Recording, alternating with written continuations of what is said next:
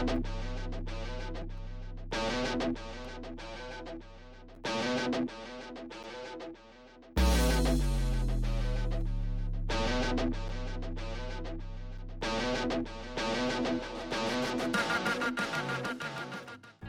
do you choose to treat an enemy who just got hurt?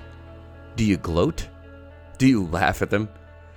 Do you pile on those suckers when they're down? Do you try to make it hurt even more so they learn their stupid lesson? Or, when they go low, do you choose to go high? Today's podcast is on the fact that I think class just trumped whiteness, or more accurately, on how the working white class just got crucified at the altar of the rich. Today, we will talk about how Trump used the notion of whiteness as being under attack and was in need of rescue to position himself for this very moment we find ourselves in right now.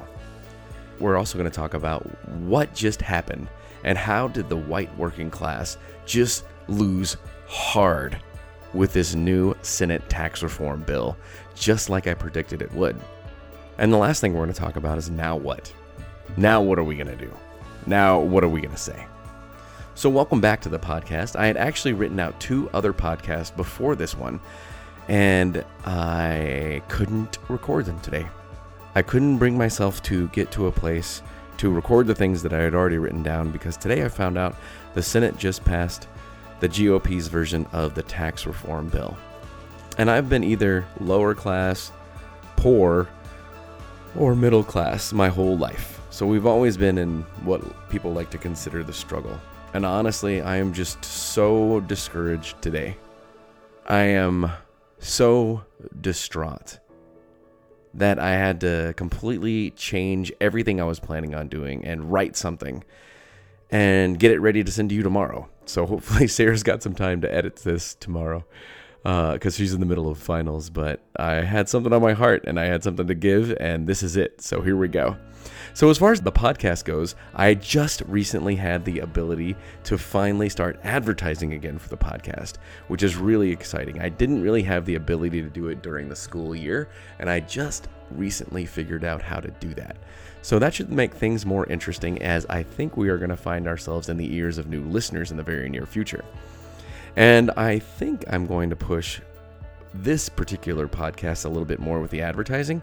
So if you are a new listener to the Inclusive Activism podcast, welcome and thank you for taking the time to tune in on this one. If you've been a long-time loyal listener, I want to thank you very, very much for your continued support and your continued listens. Always remember that you have the ability to email me at inclusive activism, that's I N C L U S I V E A C T I V I S M, at cox.net, or you can call the Inclusive Activism Hotline at 860 576 9393 if you're like, wait, I don't have a pen and I need to write this down. I think younger generations don't realize that people needed to find pens and write stuff down with voicemails. This is how it works. You say it again for them. You go 860 576 9393. Whoa, whoa, let's try it again. 860 576 9393. Again, that number is 860 576 9393. And I would love to hear your thoughts. Please also remember to rate and review us on iTunes, uh, Stitcher, Last FM, Podcatcher, Pocket Casts. Uh, there's so many like places that I'm finding this podcast is going. It's really fascinating to see all the different ways and spaces that people are choosing to listen to this podcast. So I'm really excited to see it. Um, also, share it on social media. So if you like this podcast, when you see it go across your social media feed, maybe share that sucker. Let somebody else know that you thought this was of value or amazing too. Also, remember that uh, subscribing on your pod server of choice be that uh, Apple Podcasts, be that Stitcher, be that Google Play, be that Last FM. I don't even know all the different Player FM, Overcasts, Pocket Casts, Stitcher, all those different fantastic ways that you intake the podcast. Please subscribe so you don't miss an episode because that is an important way to show that this matters to you and that this is content you're interested in hearing. It will also help me go a long, long way to potentially get some advertisements so I can help get my producer paid for this stuff. So, on every podcast, I'd like to check in on my activism. What have I been doing to act as though this problem is real and I'm trying to make a difference in our community? So, in the last couple of weeks, I've actually been horribly busy, but the other podcasts talk about those things. So, I'm going to talk about the things I've done in the last week. I went to Aire Libre Elementary School to talk about the cost of violence and anger associated with just recognizing and seeing people as labels. And uh, it was really great. It's a wonderful opportunity to get out there and talk with them. I usually don't get to talk with people in ages as young as sixth grade, but it's really cool whenever I go out there. It's neat because when I show up in that space, they just act like I'm a rock star, which is kind of fascinating because I just kind of see myself as a regular old person doing my regular old thing. And I'm also not used to audiences that are so excited to answer all the questions I have. So that was really cool. It was an amazing experience. And I think there's an opportunity for a partnership for me to kind of go either to that elementary schools or other elementary schools in my area to kind of talk about why being an inclusive activist, why validating the thoughts and opinions and identities of all other people is of great value to others. And I also may have found myself an opportunity to go to a free CrossFit gym. So, uh, CrossFit Choya, I will be visiting you in the very near future. CrossFit Choya is located in the North Phoenix area on 28th Street, just north of the 101. And I have not been there as of yet, but I have two fantastic friends that work there and that own that place. So, if you get there before I do, I hope to see you in the very near future. I am also uh, as far as activism goes, in talks with North Canyon High School, which is also in my little neighborhood area, to do some work with nonviolent communication as a means to understand and find ways to get along with people that you don't necessarily understand or people that you have significant differences with in order to find new avenues and new ways to dialogue with others. So that'll be really cool too. I also had the opportunity to MC a panel at a screening at ASU West, which was part of the New College program there at ASU West. That's where I had done my master's degree. I got my master's of arts in communication studies at ASU West through New College specifically, and we did a screening of More Than a Word. It's a documentary that was done on the harmful effects of native mascots on indigenous people. And it was awesome because I got to meet Amanda Blackhorse. Amanda Blackhorse is the person that actually brought the legislation forward to say that the the Washington Redskins can't use the term or the logo because it's kind of weird that you can use the logo of another people as your trademark anyway, but also it's a racial slur. And you don't think you should be able to use a racial slur as a logo or as a trademark. And she actually won that case. So she's a transformational figure that actually has done some amazing stuff. She's one of my heroes. She's a warrior woman, an indigenous warrior woman who's just a, an amazing person and a badass. And it was awesome too because uh, I told her uh, once I had the opportunity to have the mic once she was there, I promised my mom I promised my sister and I promised my little cousins, my little nieces, I'm sorry, that uh, I would get her a standing ovation because they'll never meet Martin Luther King Jr. But tonight they get to hear from Amanda Blackhorse and that's awesome. So I got her a standing ovation, and that was really cool. I also got to make a new friend. His name was Jacob Maters. Uh, he does art there over at ASUS and is also indigenous from one of the Californian tribes. So um, I met some heroes and some great friends in person, and I was blessed, blessed, blessed by that opportunity.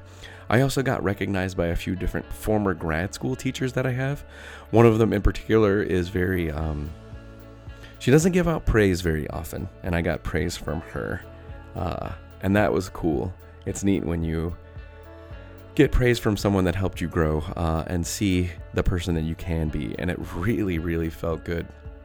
I also closed the month of November as my month of gratitude, and that was something special. I think there honestly is a lightness to my heart that uh, that that made a difference in. And we're in December 2nd right now, and uh, the fact that I was gracious and, and, had gratitude all month and did a lot of uh, concentrated service, I think made a big difference. And I know it made a difference with some of the students that I worked with because my emerging leaders students also said that being of service, that going out there, that serving other people was deeply gratifying for them too. Uh, they saw how if we all did these things in small ways, we could all make the world a little bit of a better place. And that was deeply gratifying too. Like it's cool when you find something that makes you a better person. It's stunning when you see that it also helps people that are watching you. And so I was really blessed by that. So self care has been interesting because I've been sick pretty much all week, but I got in three times of lifting, which is great considering I only got to start on Thursday specifically. So I got Thursday, Friday, and Saturday in. So that was good. I got zero cardio in. I think all my cardio is just learning how to breathe again since all that mucus was in my lungs. So that is a bit of concern for me though. And we talk about self care. Self care is what you do to make sure you're okay so you can continue the fight, so you can be a better person, so you can get better today to be a better person tomorrow. But it's an area of concern for me because I have a bit of high blood pressure and it's something that I need to watch and get on the ball with soon because a weak heart could definitely hurt me in the future. And some people say I'm big hearted, so if a weak if I have a weak big heart, that's a problem. I also was able to meditate three times a week for at least 10 minutes. It wasn't super high quality stuff, but I did get my mindfulness moments in, and I am appreciative of that. And thankfully, I am on the I'm well on the road to recovery uh, from what I'm guessing was a muted flu in this past week. So that is positive, in that I know that I'm getting better right now. So, on to the podcast for today how the white working class just got sacrificed at the altar of the rich. So, first. First, how did we get here? Trump really, really played the working class white people in this country. And um, when I say working class, I think he played working class people, but I also think, think he specifically played working class white people in this last election. So when I say working class, it does not mean poor and it does not mean middle class. It means that is basically anyone who is below the 80% threshold of income earners. So that would mean anyone making $500,000 and below. And the reason I say $500,000 and below is because if you make $500,000, I think you still rely on the rest of us to make your income. If you're uh, making a million dollars or more, I don't know that you need the great 80% of us to get what you need to do done to make your livelihood work. And if you're not working in a systemically sustainable society, then you are at risk of being hurt too. That's why that $500,000 a year number is there. If you make below that amount, those were the groups that were specifically targeted by Trump in his bid to get elected in the 2016 presidential campaign. And I say white, but I also mean white and whiteness. So that would mean anybody that's a minority that believes in the idea of whiteness if as though if we just act white as though we just act as though all these other things don't matter that we will not get hurt or targeted so the targeting of working class whiteness was intentional and it was specific. There is no doubt that the world is changing and it's changing pretty fast right now. Before it was a given that you could buy a home, that you could raise a family, and that you could even potentially send your children off for the opportunity of higher education on only one person's income in a household. Now, that's especially true and statistically also especially true if you were a white man. And that was even more so true a decade ago and a decade or two before that specifically. You could count on the pretty much before the 80s. If you had one person working in your household that could afford to take care of basically your whole household. Now that is changing radically. And the reason for that change is more and more that socioeconomic class is creating a very big sense of people that have and people that have not in our society. Right now, middle class are those folks that are designated to make between $42,000 a year and $125,000 a year. That is for a family of three, and roughly 50% of all people fall into that area between $42,000 a year and $125,000 a year. So if you are upper middle class, you make between $100,000 a year and $150,000 a year. So see, you're still in that working class area with some of that uh, upper middle class thing. Now, if you are in the upper class, and that's 14% of the population, that means you make over $200,000 a year. Lower middle class would be folks making $18,000 a year to $47,000 a year. There's specific numbers in there, but I'm rounding off just to kind of give you a sense because I think like whole dollar amounts might get a bit confusing. So lower middle class again is $18,000 a year to $47,000 a year for a family of 3. Now below $18,000 a year is the poverty level, and that's about 15%. 15% of all people live there specifically. So that's social class in a nutshell. Now, I want to talk a little bit more about wealth and who has the most. So it is important to note that 90% of us make well below what the top 10% make, which is well over a million dollars earned a year. Of that 10%, this is the number of people that exist in that 10%. There's 3 million 227,620 people that are in the top 10%. And of that 1% of us, that's 322,762. That top 1% make $8 million a year. All right? That is in a nation of 326 million people. Only 3 million of us are in the top 10%. So statistically, that's that's pretty low. So that means for the rest of us, right? So that means 20%, and that is 6,455,240.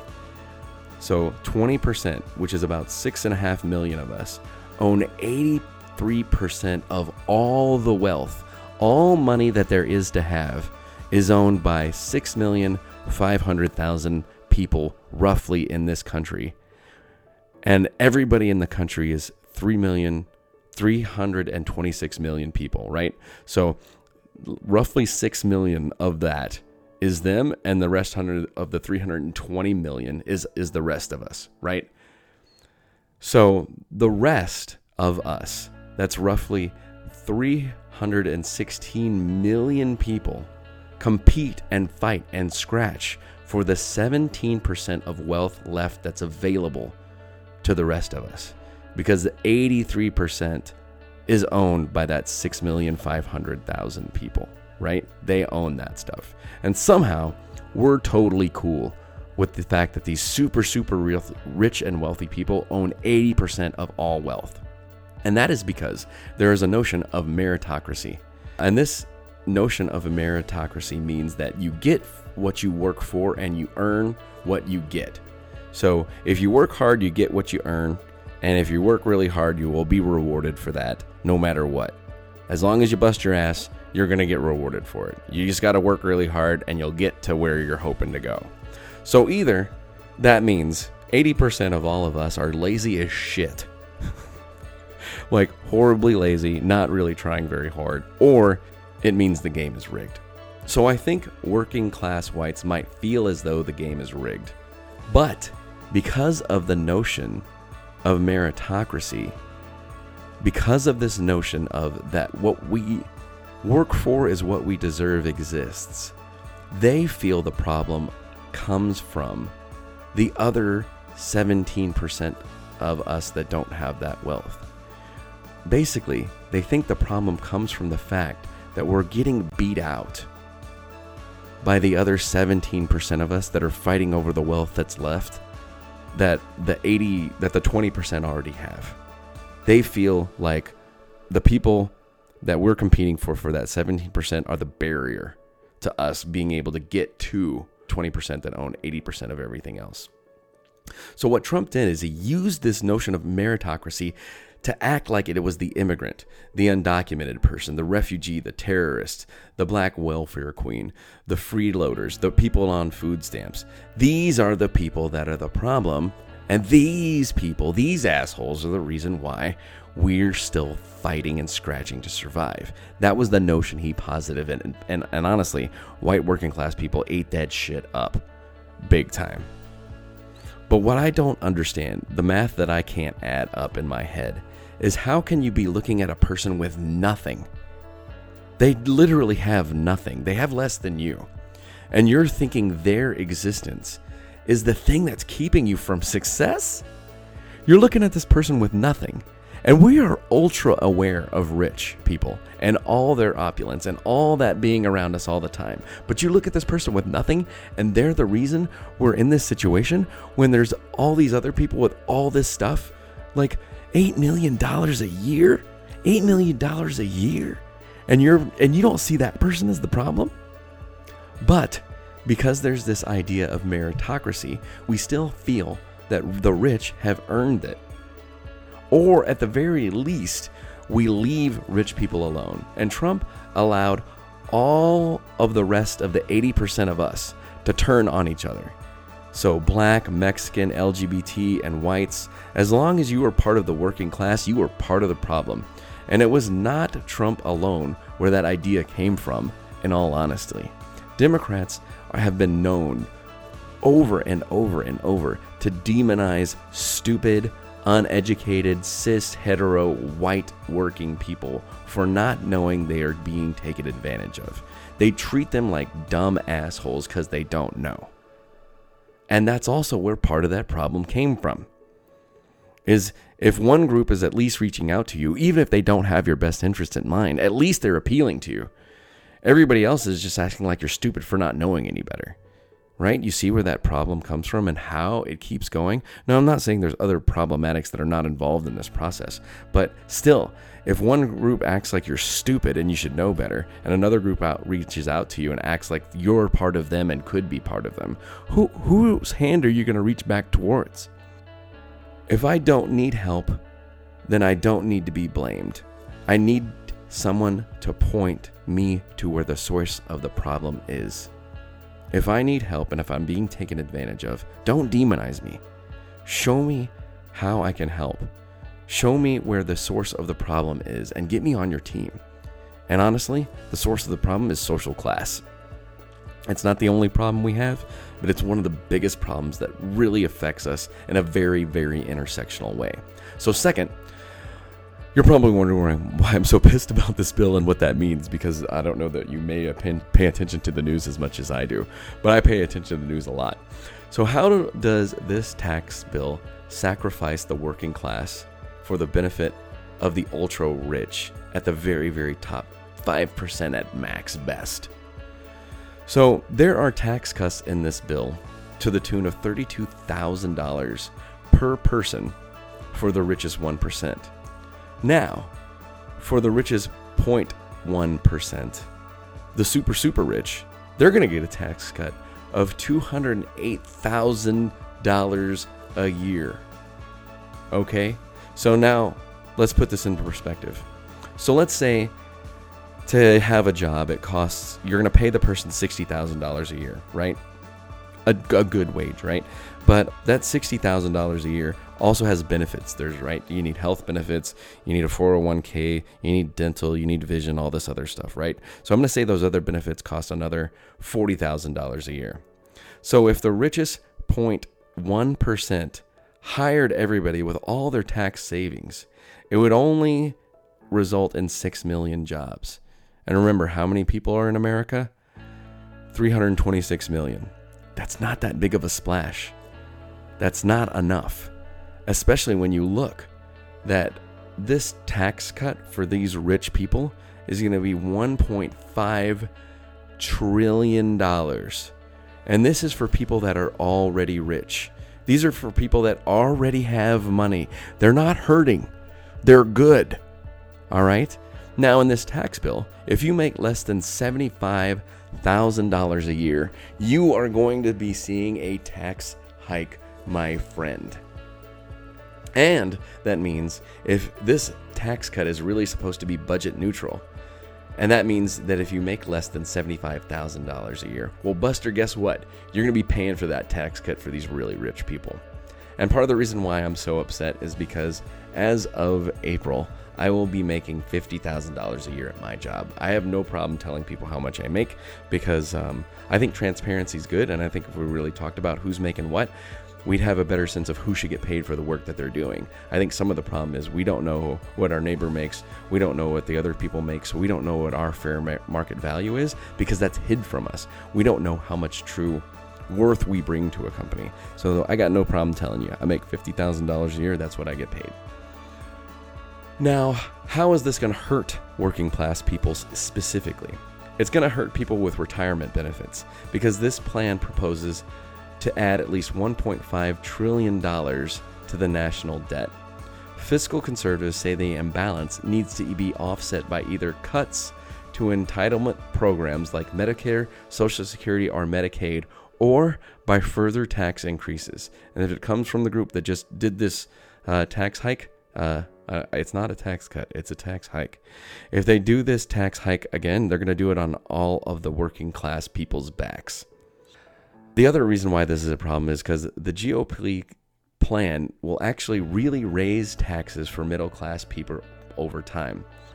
President Trump and the other GOP allies have been crowing about how middle class families will receive a tax cut in their plan. But this truth is obscured by the fact that several tax breaks, like personal exemptions or property tax write offs, are either cut or limited in some way.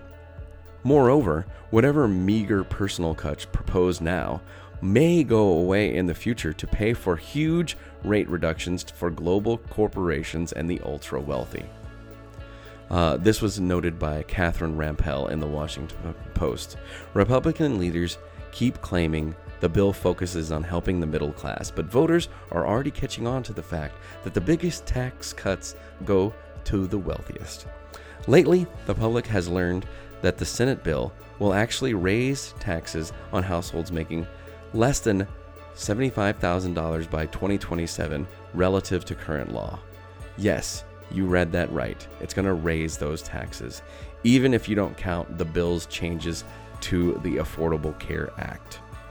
Graduate students and families paying off their college debt will see whatever modest tax breaks vanish.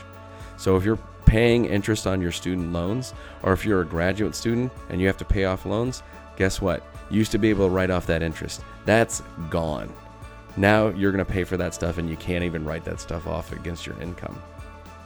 Instead of giving families tax credits for college bills or for nursing and home care bills, they will pay more out of pocket, while the estate and alternative minimum tax on the ultra affluent disappear.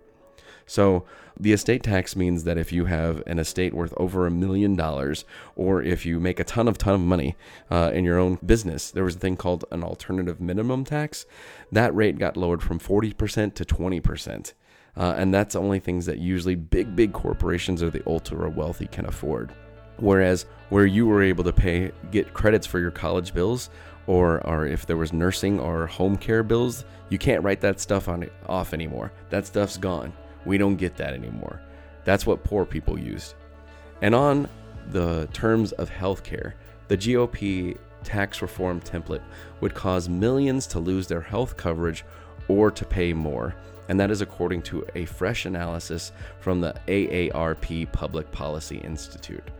They are guessing that people ages from 50 to 64 would face an average premium increase of up to $1,500 in 2019 as a result of this bill.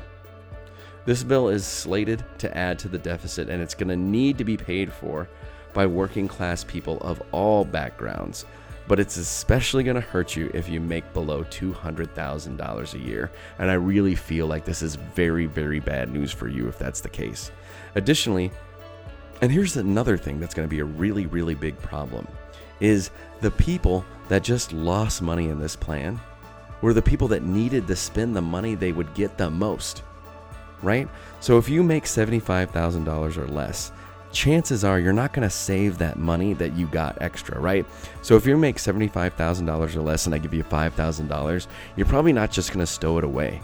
You probably need that $5,000 for something, right? So me, right? I make $50,000 a year. If I got $5,000 extra, I'm going to save that to buy a new car with in the next year or two. And yeah, I'm going to have to probably buy a used car. Why? Because I'm not rich enough to be able to buy a new one. But do you see how if you helped me, I would need to spend that money right away? And that would make a big difference for people, right? So the people that are getting the money in this tax plan are people that don't need that money already. they don't need that money. They are going to probably save that money because they didn't need that new money to begin with. This idea that they're going to make new jobs with this new money doesn't make any sense because why would they make new jobs if the rest of us can't afford to spend more? We're going to be able to spend less, so they're not going to make more. They're going to make less jobs, and they're going to need to have less jobs because they're going to be making so much more money from all these tax savings. Where will the new spending come from if people who don't need the money aren't going to get it to spend it? If there is no do if there is no new demand, then supply backs up. Which is why if you want to stimulate an economy, you have to do it with the people that need to spend it rather than waste it on the people who can afford to save it. Does that make sense? Um, I've heard that a million times, but I finally figured out how to say it today. You know, that whole notion of trickle down, if you help the people at the top, it will trickle down to the rest of us, doesn't make any sense whatsoever because they don't need to have to spend it. And especially if you do it at the cost of people who are poor, they're not going to be able to buy things and they need to buy things. So if you take less of their income away, you're not going to stimulate the economy, you're going to constrict it and kill it. Trump just turned on the very people he counted on to get him elected. And the question that comes to us as inclusive activists is what will we do as they notice? They just got screwed. How will we act? Which brings me to point three. Pretty much all working white class people are going to be hurt by this bill. And as of this podcast, that Senate bill just passed. I think there's a lot of smoke with the Mueller bill, and I think the GOP is desperate to get something passed. But now they just turned on the people that they were relying on to get them voted in. So now what? How are we going to act? Are we going to blame the people that just got suckered? After all, they just voted for the rich white guy. They voted for the guy who has been rich his whole life to try to help the beleaguered working class. They turn to the guy who doesn't pay his contractors for services delivered and jams them up in court with his high priced lawyers. And knowing they can't fight, will need to give up and move on or be forced to go bankrupt and never get paid. The white working class bloc that voted for Trump just got hammered. Was it a stupid move to trust this guy on their part? Yeah, yeah, it sure was. So, do we tell them so? Do we go, F yeah, you just picked the wrong guy. How will we choose to react to them in this moment of severe betrayal? Now, all of us, the rest of us, right? All of us non cis, hetero, white, rich, citizen, US speaking, able bodied, non hyphenated Americans know exactly what it feels like to be ripped off.